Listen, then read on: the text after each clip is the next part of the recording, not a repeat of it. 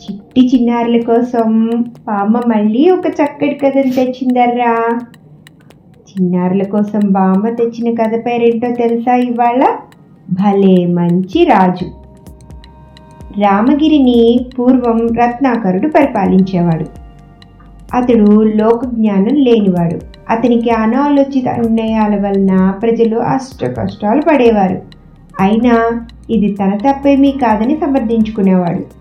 దీంతో ఆయనకు మూర్ఖరాజు అనే పేరు వచ్చింది. ఓసారి వర్షాకాలం వచ్చింది. వర్షం బాగా కురిసి రామగురులో గొడ్డు గోద పంట పొలాలు ఇంట్లో వస్తు సామాగ్రి అన్నీ వరద నీటి కొట్టుకుపోయాయి. ఆహారం లేక ప్రజలు అలమటించిపోసాగారు. మరో పక్క నీరు నిలబడి దోమలు బాగా పెరిగాయి. విషజ్వరాలు వ్యాపించసాగాయి. రత్నాకరుడు పరిష్కారం ఆలోచించకుండా ప్రతి ఒక్కరూ విధిగా గంటకు వెయ్యి దోమల్ని చంపి సైనికులకు చూపించాలని దండర వేయించాడు. ప్రజలు చేసేదేమీ లేక తమ పనులు మానుకొని మరీ దోమల్ని చంపసాగారు. దోమలు మనుషుల బారి నుండి తప్పించుకోవడానికి పగటిపూట దూరంగా బురద ప్రాంతాల్లో దాక్కుని రాత్రిపూట ఊళ్ళపై పడి ప్రజల్ని ఇష్టం వచ్చినట్లు కుట్టేవి. జ్వరాలు విజృంభించి ప్రజలు పిట్టల్లా రాలిపోసాగారు. రత్నాకరుడు ఆగ్రహించాడు. తన ఆజ్ఞను అమలు చేయకుండా దోమలను చంపని వారిపై కొరడా దెబ్బల శిక్షను ప్రయోగించాలని ఆజ్ఞాపించాడు. రాజు రాజు తెలివి తక్కువతనానికి అందరూ నవ్వుకున్నారు. రాజా దోమలు తగ్గడానికి మంచి మంచి మందులు సంతలో ఉన్నాయి.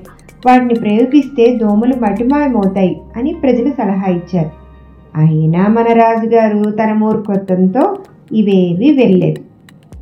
మందులెందుకు ఖర్చుదండగా? ఆ పని మనమే చేసేయచ్చుగా. ప్రతి మనిషి గంటకు వంద దోమల్ని చంపేస్తే రోజుకు రెండు వేల నాలుగు వందల దోమల్ని చంపేయచ్చు. ఆ పని సక్రమంగా చేయకపోవడం వల్లనే దోమలు మనల్ని కుట్టి చంపేస్తున్నాయి. అందరూ విజృంభించండి అని మళ్ళీ ఆదేశించాడు. దోమలు ఎన్ని ఉన్నాయో బట్టలతో లెక్కలు వేయించాడు. మొత్తం పాతి కోట్ల దోమలు ఉన్నాయని అంచనాకు వచ్చాడు. జనాభా కోటి మంది. గంటకు వెయ్యి దోమల్ని చంపేసిన రోజుకు ఇరవై వేల దోమల్ని చంపేయచ్చని ఈ లెక్కన దేశం మొత్తం మీద ప్రజలంతా కదిలితే ఒక్క రోజులో ఒక్క దోమ లేకుండా చంపేయచ్చని అంచనాకు వచ్చాడు రాజు. తన నిర్ణయాన్ని తక్షణం అమలు చేశాడు. రాజు పిచ్చి చేష్టలతో ప్రజలు విసిగిపోయారు. పక్క దేశాలకు వలస పోసాగారు. అలా వెళ్ళే వారిపై సైతం రాజు వదల్లేదు. తన అనుమతి లేకుండా వలస వెళ్తే ఉరిశిక్షకు గురి కావాల్సి వస్తుందని హెచ్చరించాడు. ఈ చర్యలతో ప్రజలకు బతకాలో చావాలో తెలియక జుట్టు పిక్కోసాగారు. కొద్ది రోజులకు ఎండాకాలం వచ్చింది. దోమలు కాస్త తగ్గుముఖం పట్టాయని సమస్య సమసిపోయిందని ఊపిరి పీల్చుకుంటున్నారు ప్రజలు. మరో చిక్కెదురైంది వేసవి వడగాలులు ఎక్కువయ్యాయి. జనం పిట్టల్లా రాలిపోసాగారు. మన తెలివైన మూర్ఖపు రాజుగారు ఈసారి ఏం చేశారో తెలుసా? ఈ రత్నాకరుడు చెట్లు లేకుండా చేస్తే వడగాలు తగ్గుతాయి అని ప్రజలను ప్రాణాలు కాపాడుకోవచ్చని భావించాడు. వెంటనే రాజ్యంలోని చెట్లన్నిటినీ ఒకే రోజు కూలదయించేశాడు దూర ప్రాంతాలకు పొలం పనులకు వెళ్ళేవారు వడదెబ్బ తగిలి చనిపోసాగారు. చెట్ల నీడ కరువై అందరూ రాజును తిట్టుకోసాగారు ఒకరోజు రాజు ఆ మండు వేసవిలో షికారుకు బయలుదేరాడు. దారిలో ఎండ వేయడానికి తాళలేక సొమ్మసిల్లి పడిపోయాడు.